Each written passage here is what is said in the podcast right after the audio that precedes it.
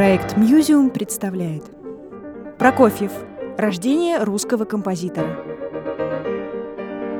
Сама постановка вопроса о том, что композитор не сразу обретает свою национальность, кажется, в общем, довольно странной. И странной применительно в том числе к Сергею Прокофьеву. Казалось бы, что могло помешать ему стать сразу же национальным композитором, выразителем национального духа, русским, если э, сама семья его была русской, русским было его окружение, и родился он, э, и, в общем, большую часть э, детства своего провел в деревне, окруженный, в общем, музыкой очень смешанного национального типа, русской, украинской, но в общем и целом абсолютно прошедший мимо его сознания. Вот это обстоятельство и заставляет нас задаться вопросом, а когда же, собственно говоря, он впервые обратил внимание на русскую музыку как таковую. Он сам признавался, что фольклор в детстве не вызывал у него никаких эмоций. Фольклор, которым он был так щедро окружен. Он даже иронически называет фольклорное пение козлетоном деревенских пивуней – Козлетон, вот ничего более. Интересно, что этот самый козлетон сегодня мы, конечно, оцениваем иначе. Это, по-видимому, именно фольклорное исполнительство, причем э, в каких-то своих даже архаических выражениях. Э, для Прокофьева тогдашнего это никак не корреспондировало с его рано обозначившейся любовью к музыке. И, может быть, это, э, в общем, и не странно, потому что Мать его прекрасная пианистка, а э, наличие в семье замечательных музыкантов характерно для биографии, в общем-то, всех великих композиторов. Вот его мать э, конечно же, делала акцент в своем домашнем репертуаре на э, европейскую традицию. Этот же акцент был характерен и для обучения маленького Прокофьева, которому а, после того, как мать исчерпала свои педагогические возможности э, в этой области, э, пригласила заниматься с ним начинающего композитора, а в будущем очень знаменитого, и в особенности в советское время очень знаменитого композитора Ренгольда Морицевича Глиера. И Глиер тоже в первую очередь делает акцент на западной классике причем на классике романтической. Это неудивительно, поскольку э, само время увлечено невероятно именно романтическими композиторами, романтической музыкой. Это невероятный интерес всего общества к таким фигурам, как э, Шопен, Лист, Вагнер и так далее, и так далее, и так далее, э, собственно говоря, выводит романтическую музыку Запада на первое место в предпочтениях всех музыкантов этого периода. Ровно так же формируются э, и более старшие, э, более старшее поколение. Э, Александр Скрябин, Сергей Рахманинов. В общем-то, на этой музыке все они растут. И Сергей Прокофьев не отвлекается от нее в пользу всего того, что э, звучит вокруг. Место русской музыки, классической русской музыки, как мы ее сегодня называем, и вот это качество классичности, она, в общем, к тому моменту еще не приобрела, потому что она не, не так уж и давно и зародилась. Э, место вот этой профессиональной традиции, в общем, оказывалось в его Э, звуковом опыте не слишком большим. Далее новый, интересный и странный, в общем-то, поворот его биографии. Он поступает мальчиком еще э, в Петербургскую консерваторию. Тогда начинали рано учиться в консерватории. Она, собственно, выполняла э, функции ну, отчасти музыкальной школы, но в большей степени музыкального училища, а затем уже, так сказать, по мере роста начиналось обучение, э, то собственное обучение, которое мы понимаем как консерваторское.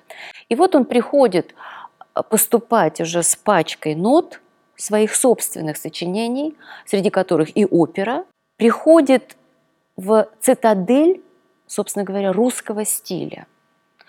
Именно так можно рассматривать ту позицию, которую занимала большая часть его педагогов. Понятно, что они прекрасно знали западную музыку, но сами они были пропагандистами и первопроходцами классической русской музыки в ее в полном смысле этого слова.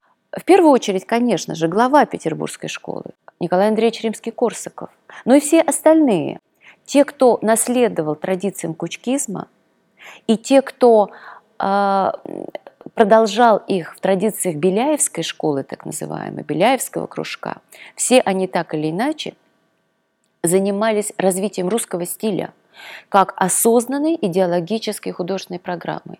Прокофьев приходит учиться именно к ним – не имея к этому стилю ни малейшей тяги. Прокофьев, маленький мальчик, приходит учиться в консерваторию петербургскую, держа под мышкой э, кипу собственных композиторских работ.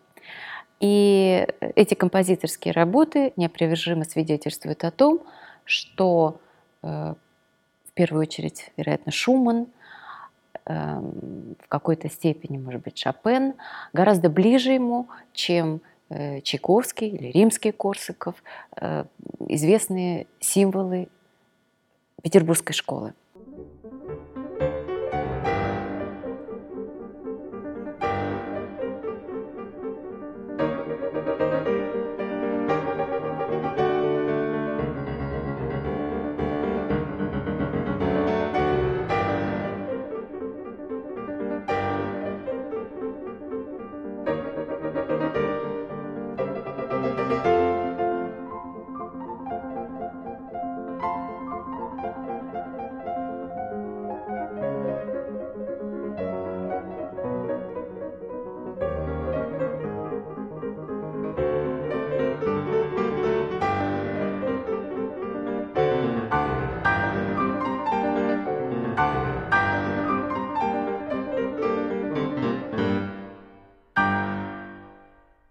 И дальше вся его консерваторская биография – это нескончаемая борьба за собственное слово в искусстве, за возможность э, быть таким, каким он себя хотел бы представлять, а представляет он себя на фоне современной европейской культуры. Поэтому, собственно говоря, ему недостаточно того признания, которое он получает в консерватории.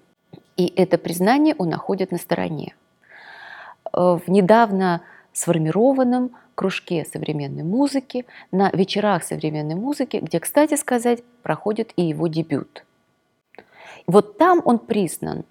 Он признан на фоне э, нескончаемого знакомства со все новыми и новыми сочинениями, появляющимися э, в европейском музыкальном мире, со все новыми старыми сочинениями, которые доселе были неизвестны русским композиторам. Там звучит и Монтеверди, и Куперен, и много э, еще э, всякого другого.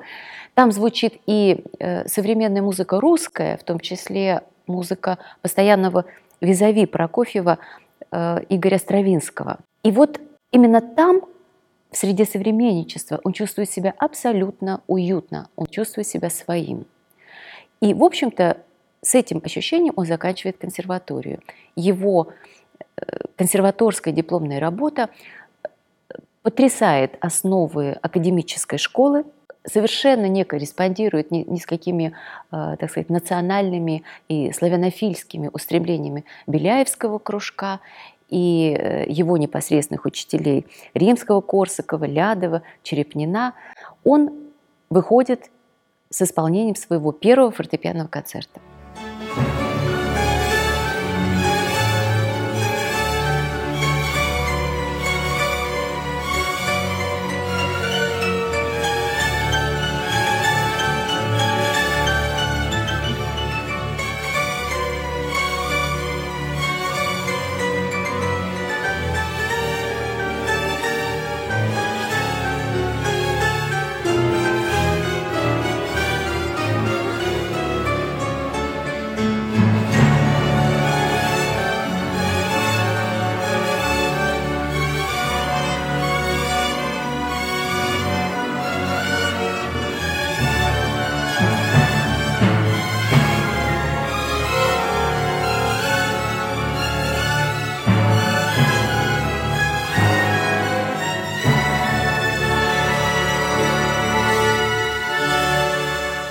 Когда же происходит все-таки вот это сближение Прокофьева с русским национальным стилем, когда он начинает осознавать себя как русский композитор. Это очередной парадокс.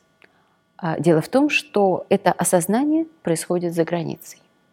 В 1913 году он впервые выезжает за границу, посещает Германию, Францию, Швейцарию.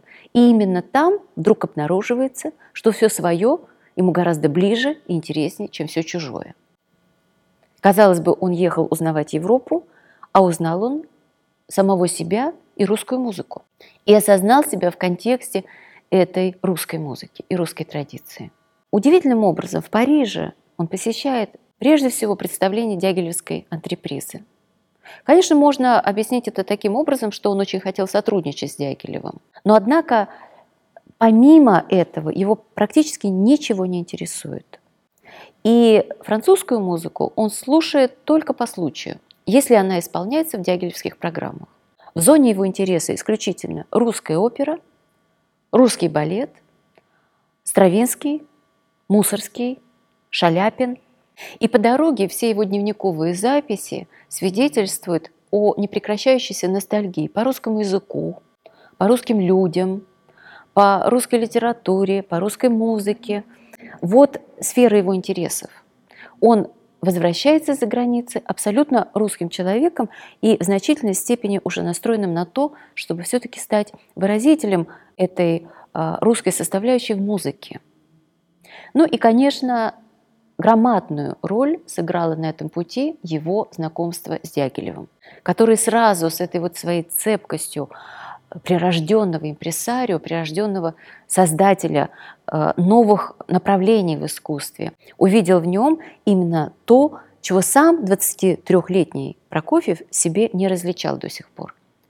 Он сказал ему, вы единственный после Стравинского композитор, настоящий композитор в России. Неужели же страна, которая дала миру таких великолепных авторов, останется ни с чем?